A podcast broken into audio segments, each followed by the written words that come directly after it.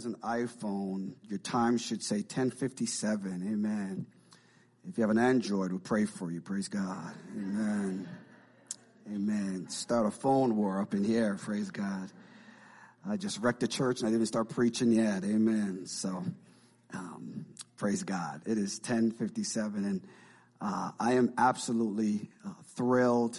And I just want to share with you uh, that it is such an honor to pastor, um, to pastor first and foremost, but to pastor a church uh, like the Gathering Place is absolutely life changing. So I want to thank you all so much for your commitment. And uh, I know today that you're going to be equipped, you're going to be encouraged, you're going to be empowered um, to uh, to grow in your faith and to be a witness in the world and how to be a light.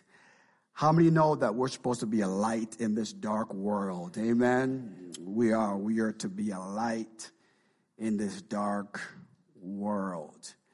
And Jesus is our hope.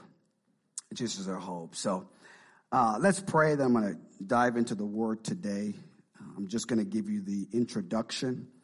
I don't know what happens. I start and I get my three points, and then they just get huge and they expand. And praise God. That's what happens when you dive into the Word of God. You start like this, and then He just expands you, you know, and you get so much more into it. But let's pray, and we're going to deal with our theme for this month vote of confidence. Let's get into the Word this morning. Heavenly Father, we need you. We are desperate for you. And so we desire more of you. I pray this morning that you will continue to speak through me, that the words that I share would be your words. Father, as they would say in the olden days, hide me behind the cross.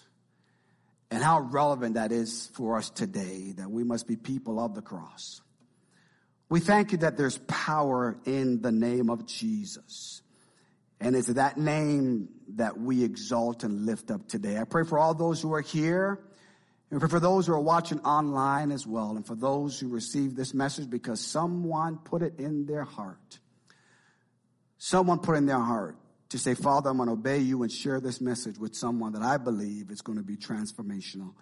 Bless them as well, Father. And so we honor you, Lord. We give you the praise and the glory. We thank you that every barrier is broken. And in Jesus' name we honor and we praise you. Amen. Amen. All right. So this is the month of October, and it is going to be a great month. Uh, part of the people that know me, I am a optimistic person. I like to believe uh, that God is good. I like to believe that God is great. It doesn't mean I minimize the pain you're going through. I just know that God is bigger than the pain. And so there is space to grieve, but don't let the enemy rob you of the grave. And so it's important that we understand then that uh, being a pastor requires a heavy, enormous amount of grace a tremendous grace.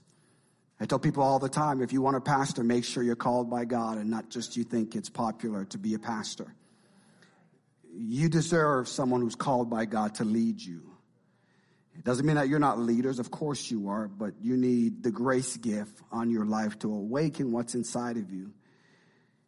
And so I encourage you and I ask you for your prayers this month as we dive into what I believe is a foundational message to hear the heart of God for our nation, number one, but number two, and more importantly, for his church. We must get the heart of God for his church. It is vital that we, that we do that.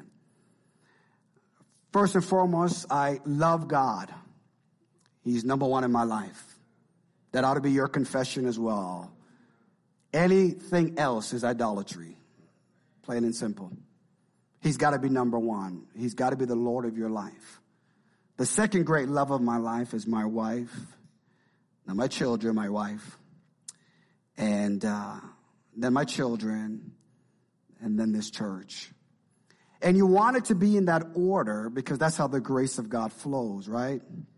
You want to be in that order because pastor and a people, you must be able to communicate the heart of God. So if I'm not making sure that God is number one in my life, it'll affect my marriage. And if I don't have a healthy marriage, it'll affect my children. If I don't have children, it'll affect my ministry. And so I take that seriously, the call of God on my life. Someone might be asking where you're going with this. I'm, I'm going somewhere. I want you just to stay with me for a little bit. I want you to understand the time of which we are living in and the importance of the church to be the answer and the light for this dark world. If there's ever a time since I've been alive in my 50 years on this planet that we're living in a time where we need to understand the heartbeat of God. And so we no longer shall live by talking points. We must live by the text of the Word of God. You cannot survive. You cannot thrive on talking points. You must hunker down. You must have a confidence in the Word of God. You must make a decision, my brothers and sisters, that you're going to be a lover of the Word of God from now until the day He calls you home. You may not like to read, but this is not some book. This is the word of God that will bring transformation to your life. Ask God to give you the grace to be able to comprehend the revelation of his word. We've had great people who are illiterate but powerful in the text because the grace of God was upon their life. There is no more excuses to not be a lover of the word of God. And so in Matthew 22, verse 15 to 22, Matthew, excuse me, 22, verses 15 to 22 will be, will be our teaching text for this theme, uh, vote of confidence. And I love this story because this story is recorded both in Matthew, it's recorded in Mark, it's recorded in Luke, and it's from this text that I gave, that, that I got the theme, voice of confidence. Vote, excuse me, of confidence, not voice, vote of confidence. It is in this text. And so in Matthew 22 verses 15 to 22, here's what it says. Then the Pharisees went and plotted how to entangle him in his words. And they sent their disciples to him along with the Herodians saying, teacher, we know that you are true and teach the way of God truthfully, and you do not care about anyone's opinion for you are not swayed by appearances. Tell us then what you think. Is it lawful to pay taxes to Caesar or not? But Jesus, aware of their malice, said, Why put me to the test, you hypocrites? I heard it was said that true gospel preaching of the kingdom will offend both sides. it's so good. It's so good that when you preach the message of the kingdom, both sides be saying, ouch. Show me the coin for the tax. And they brought him a denarius, which is a day's wages. And Jesus said to them, whose likeness and inscription is this? They said, Caesar. Then he said to them, therefore render to Caesar the things that are Caesar's and to God the things that are God. And when they heard it, they marveled and they left him and went away. What a mouthful. What a mouthful. What a mouthful. On Thursday, I was driving to Lizzie's volleyball game, and I told her we have a rule. When I come to the games, it's three and done. They play the best of five, and I said, just win all three so we can go home. Praise God. That's what I do when I'm on the bench. I'm like, one down, two more to go. And I also like watching her play. Amen. But it's, it's three and out. And so on this particular travel to her game, which, which was away, I, I was playing worship music in the car. Nobody else was in the vehicle with me. I dropped off Megan and I was, I was going somewhere to get something and it was just me by myself. And, and when I'm by myself, I like to sing because I can sing out of key and God doesn't remind me that I'm not in key. And I'm just singing this worship song and it's loud and it's great and, and as I'm driving, I'm remembering the places. I remember this place. I'm like, oh my God, it's been so long since I've been here. And as I'm driving, and all of a sudden, the Lord reminded me that every message that I've been teaching on confidence has been on point. Praise God. According to Him, anyways. The people may not agree, but He says everything you've been teaching has been on point. And, and he says, you have arrived exactly where I want you to be. And then he reminded me that, that he says, remember you are a strong, confident leader. Worship music is taking place, and I'm here to tell you that there are moments in your life why you must remain in worship because God will speak and remind you who you are when you think you don't need it. God will remind you at that moment you need to hear this word. You are a strong, confident leader. Nobody else was around. It was just me. And God was reminding me, absence of everybody else, that what I think about you, Rowan, is that you're a strong, confident leader. What do you tell yourself when you're by yourself? I'm here to tell you that God wants you to know that you are a strong, confident leader. And so this morning I received a prophetic text from somebody and they just confirmed what, what God was speaking to me. And, and here's what I believe God is saying. He says, you must stand still and firm right in the middle where the balance is assured and speak my word and speak my word. And I want to release that to this ministry. I want to release that to those who are, who are open to receive that, that you must be balanced. You must stand firm as we are navigating through the storms, as we're going to navigate through the things that are happening. We no longer want talking points. We must adhere to the text of the word of God if we're going to survive the storms that are taking place. You see, the scriptures are about Jesus, in case you didn't know that. They talk about Joshua. They talk about Moses. They talk about David. They talk about Jonah. They talk about great characters with their flaws. But the Bible, the story, the scriptures is about Jesus. And he wants to remind his church that if we get off track and talk about anything else other than Jesus, people will not be strengthened to handle the storms of life that are about to take place. It must be about Jesus. We must be spirit filled. We must welcome God's presence. We must be clear and consistent with no confusion that the church, the body of Christ, we are to be a witness of God's grace today, tomorrow, and the next day, and the next day, and the next day. You and I cannot wake up without the grace of God saying, get up. And if the grace of God wakes us up, then we must understand that God has confidence in us that we will be able to navigate all that is taking place and to be strong in what we are to do. Body of Christ, write this down. This is the season to serve. You may have heard it in other times, but this is the season to serve. First, serve Christ. That's the first thing. You must serve Christ. And by the grace of God, He calls you to Himself and the grace that called you to Christ also releases you to be like Christ. And this is the season to serve that you must find something to serve to bring the clear and consistent message that Jesus Christ is Lord.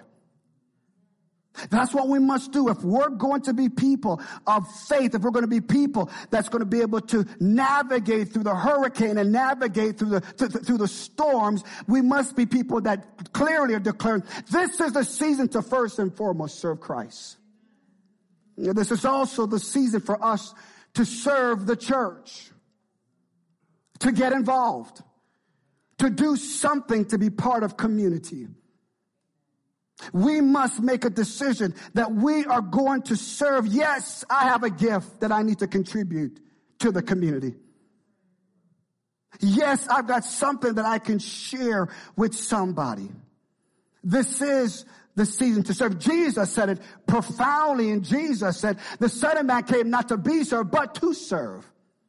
And if Jesus, the son of God, can serve, then we ought to serve as well. I have made it my commitment never to lead a ministry by fear. And I pray by the grace of God for those who've been with us from the beginning, for those who are joining us, that you will never hear a message that comes out of my mouth that's based on fear. No, the Bible says God's not giving us a spirit of fear, but of love and power and of a sound mind. And you may use fear to manipulate, but fear will never inspire. And so I never want to get to a place when I talk about the season to serve, it's not to bring fear, it's not to bring condemnation, it's to awaken the destiny inside of you. It's to awaken inside of you the greatness that, ex- that, that resides inside of you. This is the season to serve first Christ. We have to tell people about Jesus. We can't have people die and didn't hear the gospel message about Jesus. For why else do we exist if we're not telling people about Jesus? How many can testify it was Jesus who changed your life? Come on.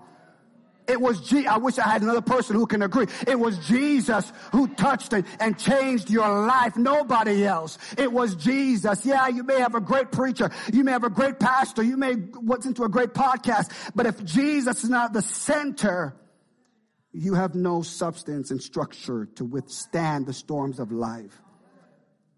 You need Jesus. You need Jesus.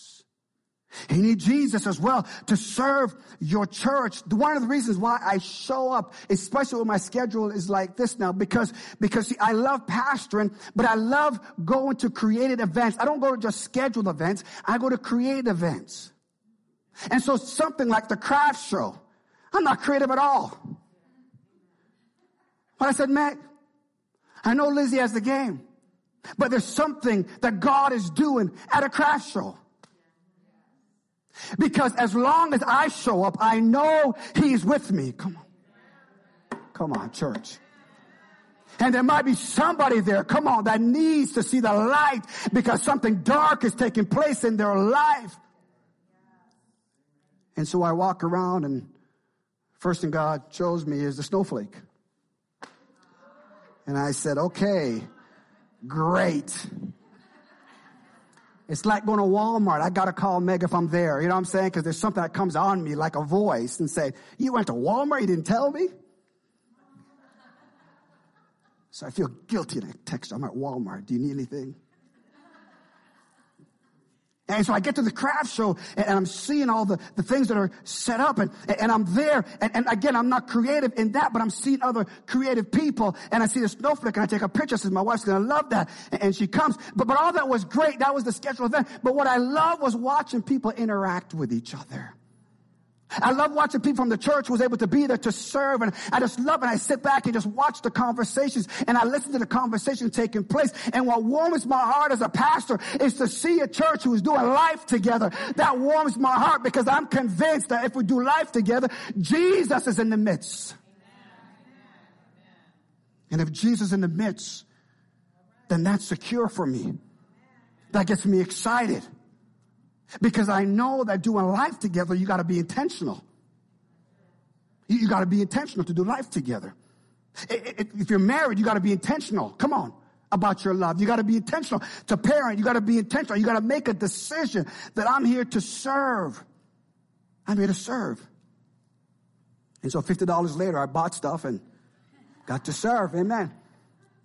Took care of my girls. Amen. And He's got to take care of Danny, so she didn't get anything. Amen. That's, that's on Blaine now. Someone say, praise God. She's all yours. Amen. Somebody. Mm-hmm. He does a great job taking care of her. Amen. So, so it's a season to serve Christ. It's a season to serve the church. Are you getting that point? I really, I really want you to get that because I don't want you to leave today and realize, God, how come I'm not serving? How come I'm not serving? But also we have to, you ready for this? We have to serve our country. You can't have the first two and not do the last three. The last one. It doesn't make any sense. You see, for the body of Christ, we have to engage in civic affairs, in civic engagement, because it's a divine opportunity to serve the common good and point our neighbors to a greater, more perfect kingdom to come. And so because I serve Christ, I'm compelled, Paul says, and because I serve the church, I'm compelled to serve our country.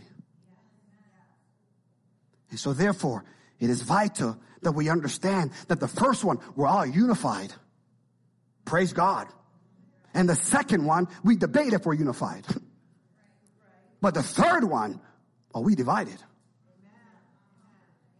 And the reason for that is because we have lost the vote of confidence. That we're confident what Christ did on the cross, or you should be, because your eternity depends on you being confident that Jesus Christ is who he says he is.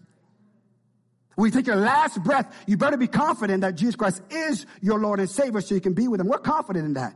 Struggle, but we're confident. We're also confident for church because Hebrews says don't forsake the assembly of yourself together. And so we have the beauty of online and, we have that. And so when we come together as a church to serve, we have difference of opinions. And so we struggle with that. But at least we refer back to Christ as long as you're in the church. And though we have difference of opinion, I look to the one who called me and I believe he called you. So therefore, though we have difference of opinions, at least we're trying to be unified but the moment we leave the four walls and step out into a, into a, a, a an environment, a culture that is anti-God, we now divide and we lose our witness. And so what should have been a hundred watt light bulb now becomes 10. Mm-hmm. And so it's important then that we understand that we're called to serve our country. And so, and so how should we think about this unique season that we're in? And, and how, and I'm not, I'm quoting, how do we advocate for important issues without hindering the gospel witness? How do I remain passionate and yet not compromise? How do I remain passionate and yet still keep my convictions? How, how do I serve this country because I serve my church and I have a great bald-headed preacher, amen, that keeps telling me I gotta do something. And how do I serve Christ? And so how do I advocate? How do I be a witness? How do I get involved? And one of the great loves I have is, is if I wasn't a pastor, I trust me, I would be in politics. I love to talk. But number two, I have visions of me writing speeches. I, I wouldn't want to have the top job. I wouldn't want to take a demotion. Come on, I'm a child of God, right? But I would want to help, come on, to make sure that we're going in the right direction, that we're navigating the storms of life. I actually want to be a light. I want to be a lighthouse. I want to be able to be able to direct the ship that's going and be able to say, thus saith the Lord, this is the way to go. If you read your Bible, that's what the prophets did of old. They would navigate the ship. They would navigate the ship. So how do we engage politically as Christians when our political disagreements have ended friendships? Yes, divided families. Yes, and church communities and left people bruised, determined to avoid anything political. And I'm quoting. I like this so much. I'm like, let them say it for me. How do we do that? Well, the first thing we must do then, if we're going to serve our country, the first thing, we have to register to vote. I mean, come on. We got to register to vote. And, and so, and so you, you have until, I believe it's tomorrow, to, if you haven't done it yet, that you need to register to vote. You, you need to. There's nothing, you're not sinning by registering to vote. And so I believe as a church, every single one of us that I'm pastor, and I told my board, I would hope that everybody registered to vote. We've got the forms out there. So the first thing to say, I'm serving Christ, I'm serving my church, and I'm going to serve my country is I'm actually going to register to vote. That's the first thing. Amen, somebody. Praise God. Praise God. So my question is then, why do Christians not vote? Ooh, lights went on. Praise God. There are four reasons that have determined why they don't vote. There might be more, but there's the four I got. You're getting these fours. The first one is that they believe that it's not, it's not biblical to vote. And so they quote Mark 8, 15 perhaps, and they say, you know, watch out, beware of the leaven of the Pharisees and the leaven of Herod. And they're saying, well, see, God is saying, watch out for the, the, the leaven of the, of the Herod. So don't get involved in, in political stuff, you know what I mean? And, and so it's not spiritual and, and we're of another kingdom. And so they just don't believe it's not biblical to vote. Well, the Bible clearly speaks differently to that. Clearly, clearly. The second one is they keep saying, I cannot vote for the lesser of two evils. Well, don't. don't vote for evil. Vote for God. Vote for righteousness. That one needs to go. I get what you're saying. They're both fraud. Yeah, so are we.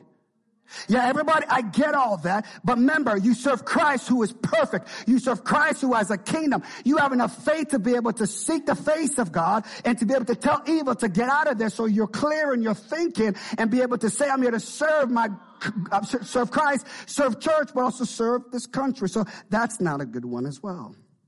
It, it, it doesn't benefit any, it, it's not a good one. You can keep it, but it's just not a good one. The third one is they have not registered to vote.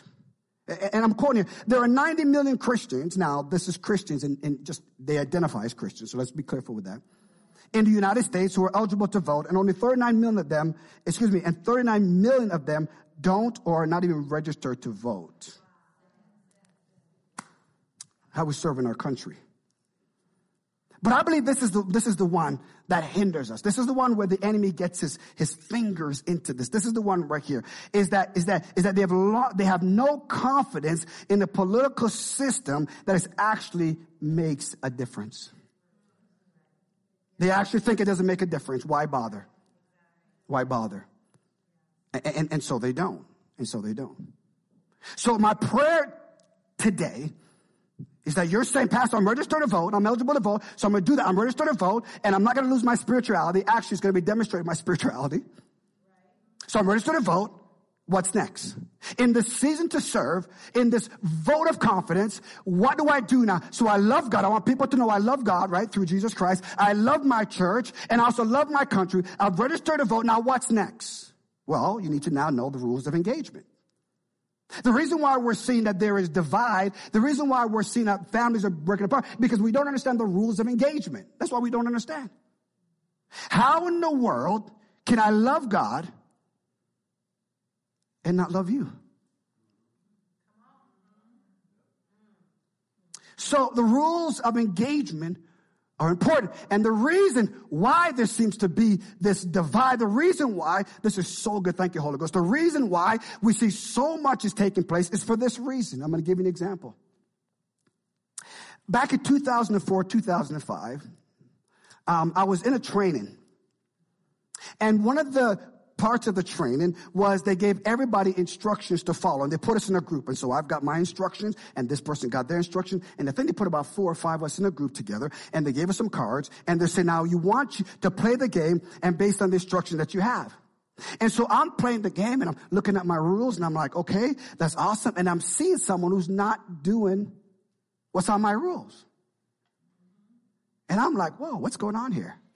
So I continue to play by the rules and this person, I'm, you're cheating. And I didn't know, but they had the camera on me. They had the video was on me because they were videotaping our interactions as things were taking place. And all of a sudden, what I realized, and I was late to the party, that everybody had different rules. And they were going by their rules. And once they found out that nobody had the same rule, they just made up their own rules. I'm grabbing my card now. I'm putting this one down. And I'm like, if you don't understand the rules of engagement, you'll be like the judges, where it says everyone did what was right in their own eyes. And so what happens is this, you think what you're doing is right, and I think what I'm doing is right, because we don't have the same rules. And so deep down, they're being obedient to the instruction they were given. Come on, they're following what was handed down to them by the traditions or by an experience or by something that happened or by, or by something. And so I'm just following their instructions as was given to me in my upbringing, in my life. And they never challenged that instruction. And so what happens is this, is that everybody was doing right in their own eyes. And so therefore, we can't get anything done because everyone's doing what they think is in their own eyes. And he says, don't judge me. This is what I want. And so how can we function if we don't have rules? Because rules without relationship equals rebellion. And so the one place I should be able to come and hear consistent truth should be the church should be the church. And so here we are now as a church. And so, and, and so what, what, what's going on? He showed me, and, and, and this is what they said. It says, Rowan, based on your personality, you like to follow the rules. Well, I mean, that's what was given to me. But deep down, it was an experience I had that if I didn't follow the rules, I was punished. So I didn't follow the rules because I embraced the rules. I follow the rules for survival. And oftentimes we read the word of God for survival because we still think the God of the Old Testament can't be trusted with the New Testament life. And so we follow the rules and we don't engage the God who gives the rules. And so what must we do? And I quote again, for us to enter the fray of contemporary cultural and political discussions with confidence. Yes, we must engage. Don't be afraid. We must take our step into it. We must give our voice. We must have something to say. Are you with me, somebody? But we're going to come and we're going to say, we're going to control the narrative. We're going to control the language and we're going to declare, here are the rules. Here are the rules. Number one, Jesus Christ is Savior and Lord. Period. Period. Jesus Christ is Savior and Lord. He's Lord of my life. He's Lord of your life. That's how we do life together. Jesus Christ is the Lord of your life. And guess what? I believe it. If you confess it, I believe it. Okay. Praise God. Welcome to the family. We're together. Jesus Christ is Savior. Now, I'm talking to the church. I'm talking to the world. I don't confuse when the world sins because that's what they do. It doesn't bother me. When I see what the world does, I'm like, oh, that's just the world. Why are you shocked? Why, why are we surprised? It's the world. I'm talking about the church. It's a church. Come, I didn't give up my lifestyle, come on, to come to a place that I was going to be born. I, Jesus knows when I gave my heart to Jesus, I knew that I was on the right side. And I said, God, you are Lord of my life. Come on now. Sinning, it's fun. Don't anybody minimize, oh, sin's not fun. No, it is. Ask Moses, come on, can we be real? Oh, sin's bad. No, no, no, it's not. Sin feels good. Come on. I won't tell nobody if you admit it. Come on. You know what I'm saying? I'm not saying you're enjoying it now. I'm just saying back then it was a lot of fun. You think the enemy would not bring fun? Come on. And try to get you to stay? What's there? Moses, if anybody said, the pleasure of sin. It's only for a season. So Jesus Christ, He is Savior and Lord. Number one. Number one. And you got to make this commitment. I will let nobody take that away from me. I will let nobody talk me out of that. I would not let the devil, I would not let anybody talk me out of that truth. I will fight for that truth. I need to know that he's not just savior, but he's Lord and he's king and he's coming again. And I'm going to hold to that. I don't care what and how dark it gets outside. I am going to hold to that, that Jesus Christ is savior and Lord. Number two, Please don't offend me when I say this, but it's a cool book title, and it just made my point. So, first, Jesus Christ is Savior and Lord. Number two, rule of engagement is thou shalt not be a jerk.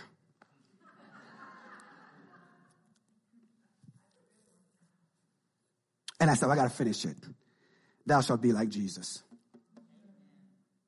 That's the rule of engagement. So, so if we're going to discuss, if we're going to be able to go through this, we're going to navigate the storms, if we're going to be able to be a voice, make our light shine, if we're going to be able to serve Jesus, if we're going to be able to serve the church, if we're going to be able to serve this great nation, this nation that obviously needs help. Come on, this nation that needs to be healed, that this nation who needs God, we can all agree, this nation needs God, right? We need God. We need God to intervene and for God to have his way on the hearts of humanity. We need to know that we must get to a place then where we recognize that we shall not be a jerk but we shall be like Jesus.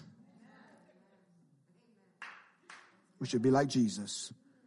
We should be people not just of sympathy, but people of empathy. Come on.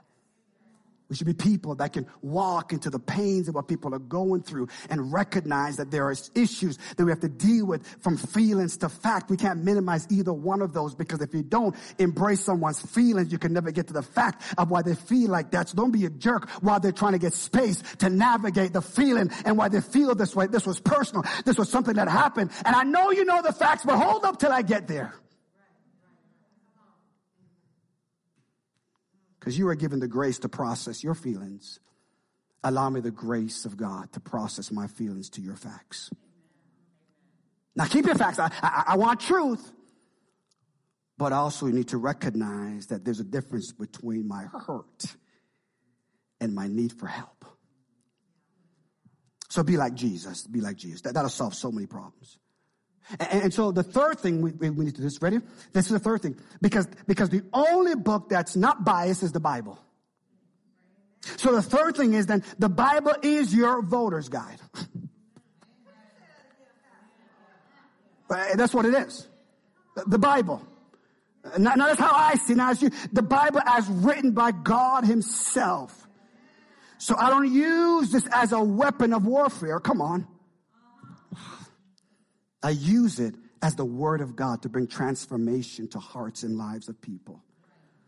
Not by fear, but by what the word of God says. And so therefore we get to a place where we're having a conversation. Here's what you do. Let's take the word of God out and why not get a cup of coffee? I'll pay for it. And let's navigate through the things that are challenging because there's probably something I can learn from you. There's something you can learn from me, but we can learn together what God says about that. What does God say about that? Jesus is not on the ballot.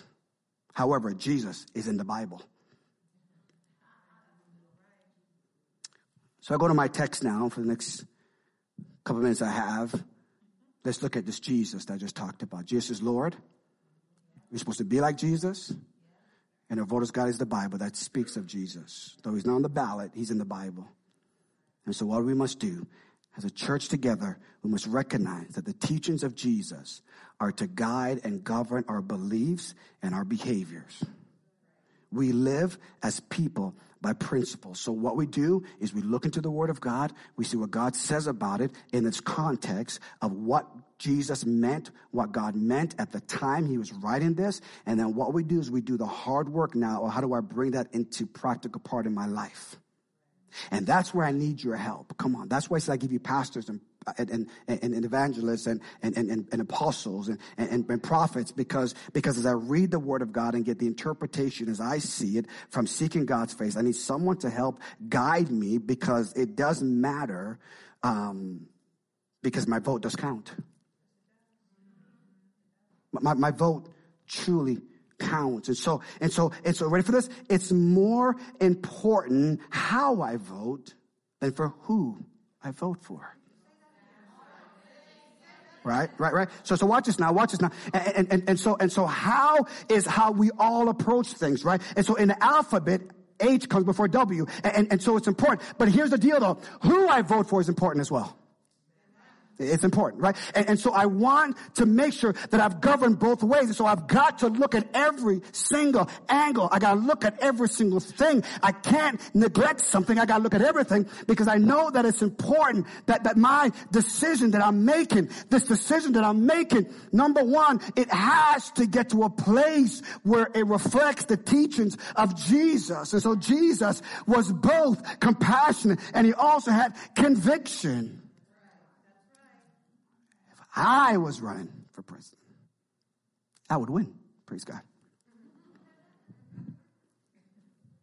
I really would. I, I would. I, I, and here's why. And, and, in my own, and so this is my own dream. You know what I mean? Like, you know, I don't got the money to do that. This is my own dream.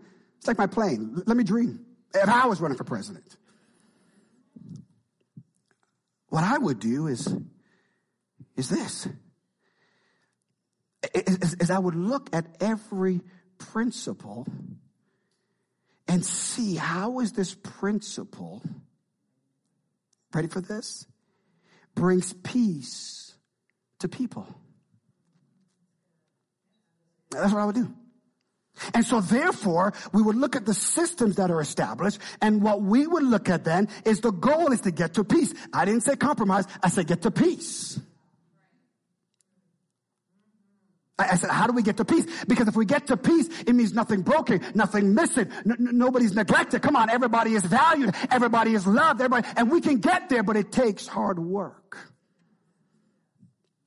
And so what we find here in the Bible is this, is that the people that came to Jesus, the Pharisees and, and, and the Herodians, they came to Jesus and what they were doing, they were saying, we got to trap him. We don't want him to be the leader. We don't want him because I don't like what he's teaching. I don't like what he's saying. He's taking power from us and we don't want that. We want our title. We, we want what belongs to us. And so this Jesus must go.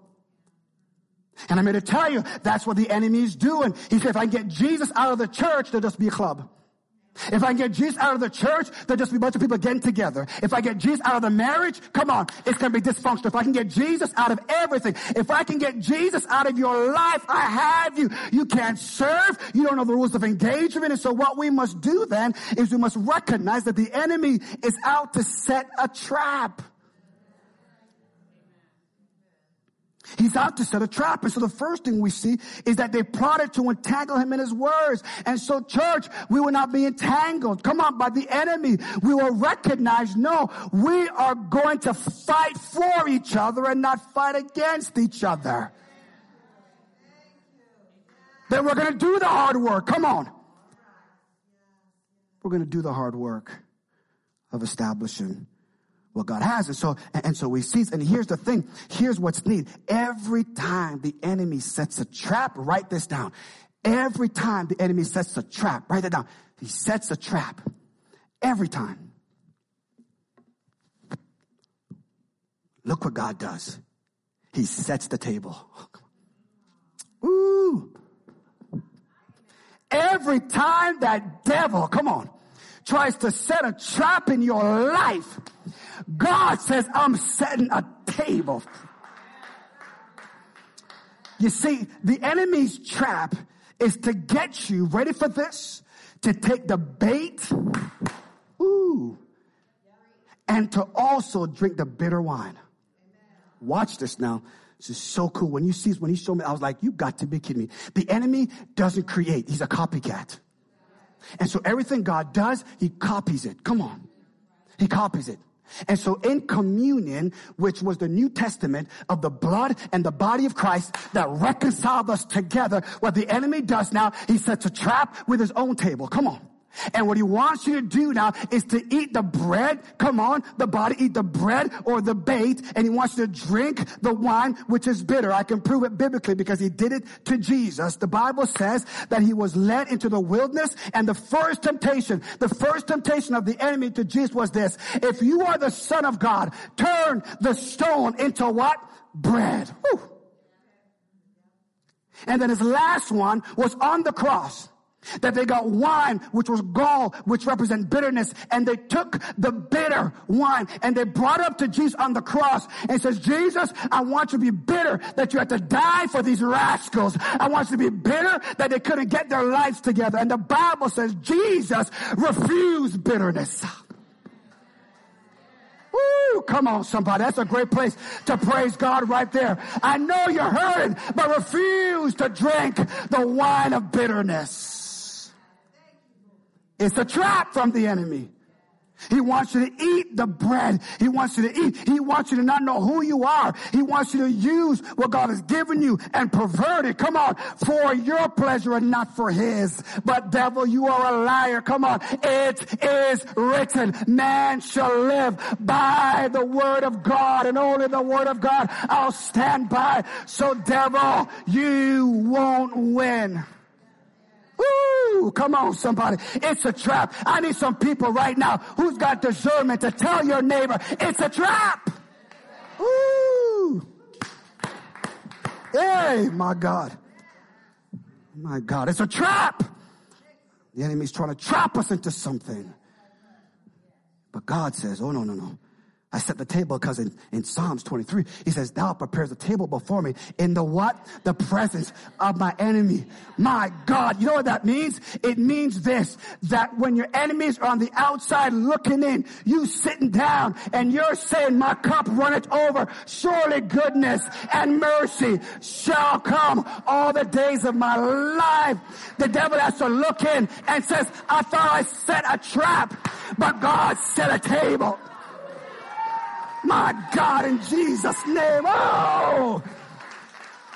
Hey, good God Almighty. He tried to trap us, but somebody says, if I don't praise God, the rocks are going to cry out. I'm going to praise God. It was a trap, my God. Hey, my God. Oh, it was a trap by the devil. God says, you mess, oh my, I feel God wants to tell somebody, devil's messing with the wrong one. Come on. He's messing with the wrong church. Come on. We recognize it's a trap. Devil, you got to go. It's a trap. It's a trap. It's a trap. It's a trap, my God. Some I need to, my, I hear the Holy Ghost say somebody needs to sit down at the table I prepared for you. You're worried. You're all fragile. Sit down at the table I prepared before you. It was a trap, but God set a table for you. And that's what people can say. How you eating the way you eating is because I recognize it was a trap. And so in this text, let me finish my last two points because this is where we all need to be. Because here's the deal. You're going to vote for who you want to vote for. Praise God. You're going to do that. I'd rather be that you communicated with God. And we're going to get into the months to come. Hmm. But here's the deal. Here's what we must recognize. Here's what we have to understand is this. Is this. Jesus teaches and he says to them, watch what he does. They were saying, aren't you paying the tax that the Romans require? He says, all good Jews, you have to pay the Roman tax. Now they were in, in bondage to the Romans. And the Romans just give them their little section where they can do their thing. And look what Jesus does. Jesus says, um, um, do you have a coin? So in other words, if you were a good Pharisee, why would you be carrying the coin of an oppressive people? he called them out. He said, you trying to trap me? Come on. Write this down. God, give me wisdom to use my words. God, give me wisdom to use my words, to call out a trap. Both sides, call it out, both sides. Because I don't want to be in bondage to anything other than Jesus. If you love me enough to recognize there's an area in my life that's a trap, follow the rules of engagement and help me to process what's going on. And so Jesus says, give it to me. He takes it out of his pocket and he realizes, oh, so you're carrying it. So you're really being a hypocrite. And he says he understands their, their malice. And he says, now, now show me what's on the coin. And, and so they bring the coin and Jesus looks at it and the inscription is, is Tiberius Caesar. That was who was in power, not Augustus. Tiberius Caesar was, was, was in power at this particular time. And it was his image that was on the coin. And Jesus now, with the wisdom of words, said this, render unto Caesar the things that belong to him. In other words, you can vote. In other words, you have the benefit of the state. It's okay. You can do that. We should be involved. Come on, every single one of you, inside of my voice and watching now, you should be registered to vote because he's saying, hey, hey, because they looked at Caesar and thought he was a divine being. So Jesus said, I know you know spiritual things. Oh God.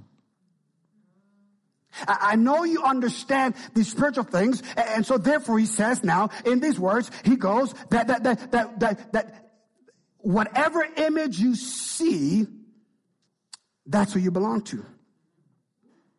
He could have left it at that, but then he now says, I love this, render unto God the things that are God. So the question needs to be asked then is what do I render to Caesar and what do I render to God? And so when we take a look at this, we have to understand that he's saying this, is, is that he's saying that the things that belong to Caesar are, are, the things, for example, that demonstrates ownership. He doesn't have full ownership. He demonstrates ownership. You got to get the difference of that. Because what Jesus really taught when we get into it on Wednesday and next coming Sundays is this. You must understand dual citizenship. Oh, good God Almighty. I want you to study the Apostle Paul. Why is it that the apostle Paul speaks most about dual citizenship? Jesus introduces it, but Paul expands it. And now you see why Paul was saved. You think God saved you because he was bored.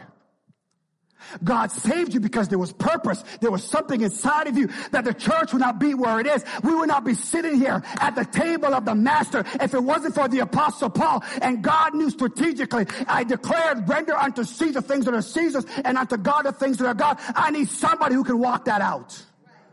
Oh, good God Almighty. I need somebody who can walk that out. So Paul is on the road to Damascus. You're the one that I need to take this into the places. So if you look at the Gospels, Jesus' mission was the kingdom. But you look at the New Testament and the epistle, Paul is walking it out. He's walking it out. And so render to Caesar could, could be this. It could be your pledge of allegiance to the flag or, or, or your loyalty to a country. And that's what he's saying is that, is that that is what you need to do. Okay, we get all that, but here's the deal. What do we render to God? What do we render to God? And so the image of Caesar represented demonstrated ownership, but if you understand the image of God, it represents creation. Oh God. It represents that you are stamped with God's image. So what we give to God is we give God ourselves. You see, we can't just say that this part belongs to God and I'll give it. And we can't just say that part, you know, is none of God's business. No, you and I were created in the image of God. We are to give him all because we represent the very nature of God. You see, who you vote for will please man, but how you vote will please God.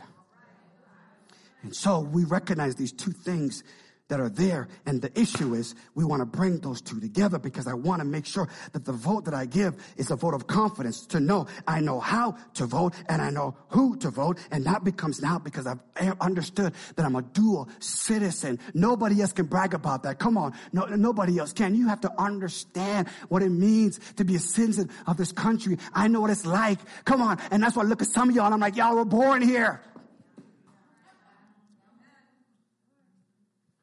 To be a citizen. And what it means, he's giving us a picture of what it really represents to be able, to able to understand thy kingdom come on earth as in heaven, dual citizenship.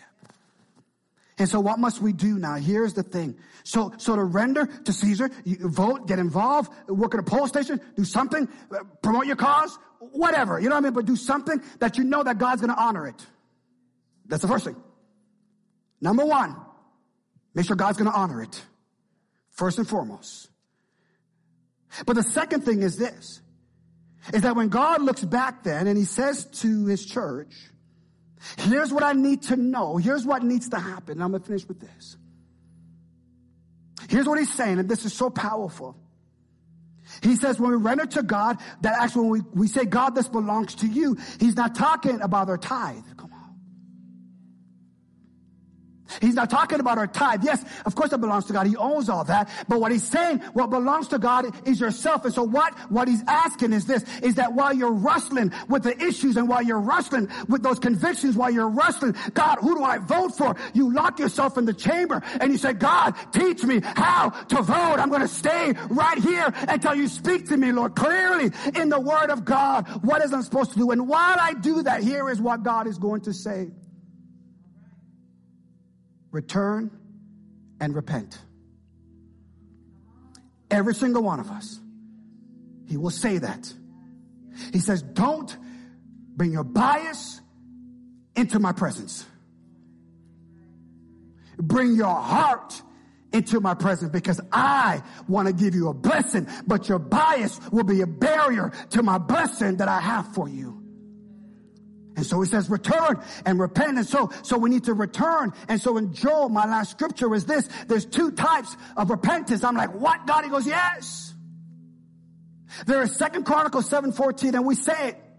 If my people are called by my name, will humble themselves and, and, turn from their wicked ways and, and seek my face, that I'll hear from heaven, I'll heal their land. Yes, as a nation, we need to go before God and say, God, help us as a nation. Every nation should have that prayer. Every nation should have that prayer.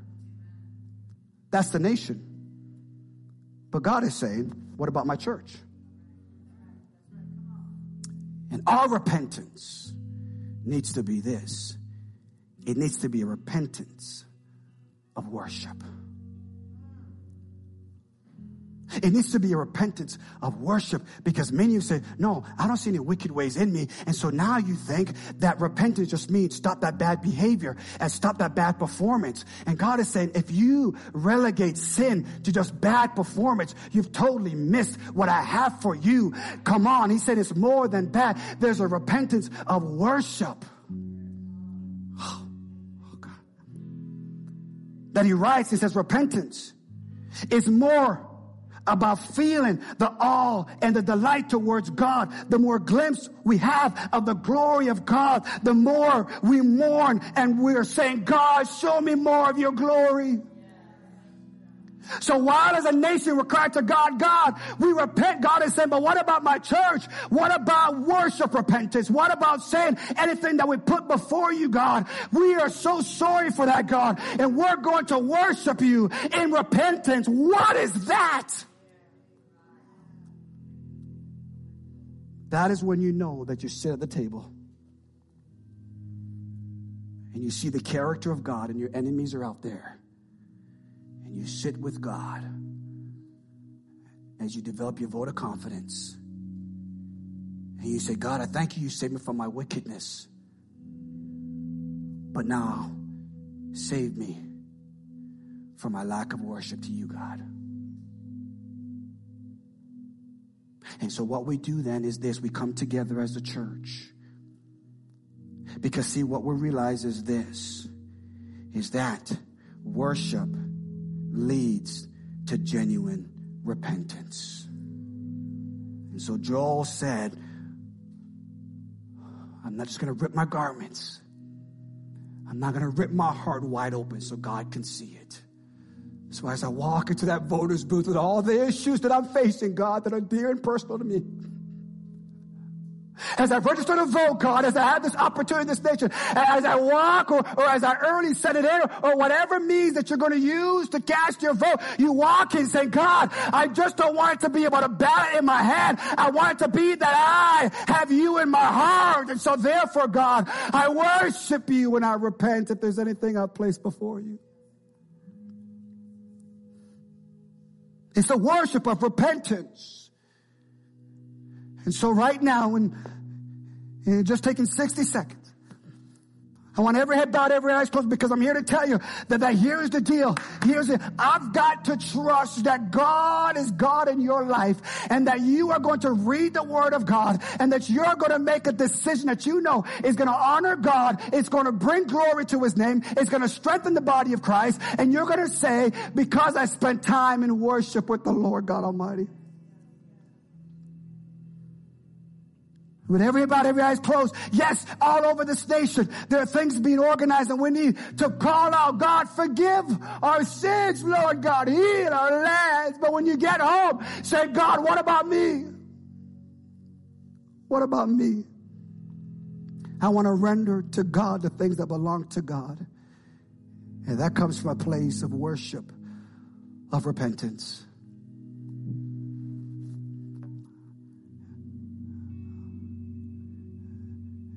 This is my worship, God. This is my worship.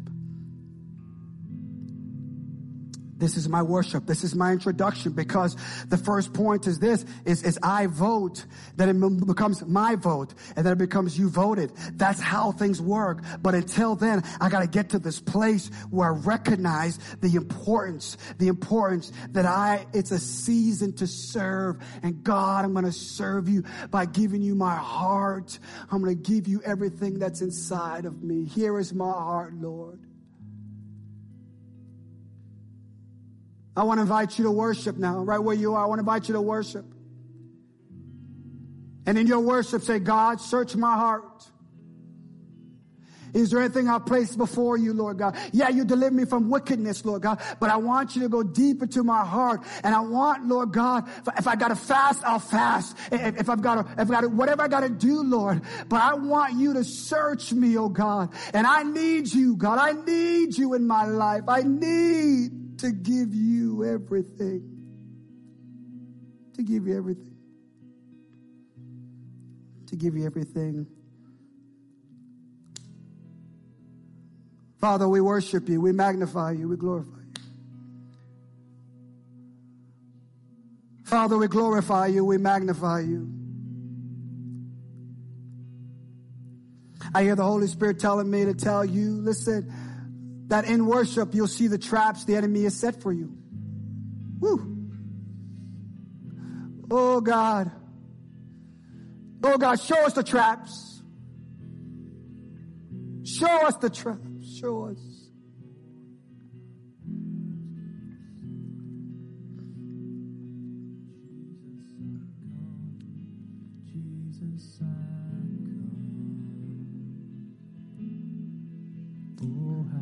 Father, bless your people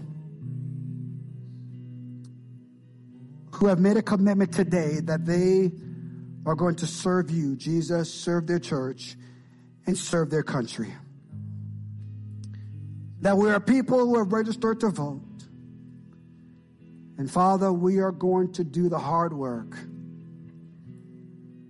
of laboring in your presence to make sure, God, that we honor you in all that we do. We will not allow the enemy to rip and divide us, but we will stand firm and be a witness of Christ and who he is in our lives. One more time. One more time. Just all over this place. Clap your hands for Jesus. Come on. Let me invite you. Clap your hands for Jesus. Clap your hands for Jesus. Clap your hands for Jesus. I trust today that you were blessed, that you were equipped, that you got a little bit more clarity on the current climate that we're in. I hope today that the notes you've taken and from what you've gathered, that you have made the decision that God, I'm going to worship you in all that I do. In Jesus' name. May the Lord bless you. May the Lord cause his face to shine upon you. May the Lord be gracious unto you and give you peace as you walk a life of honor and pleasing to God Almighty. I love every one of you in the depths of my heart. Stay safe, but don't stay stuck. In Jesus' name, God bless you.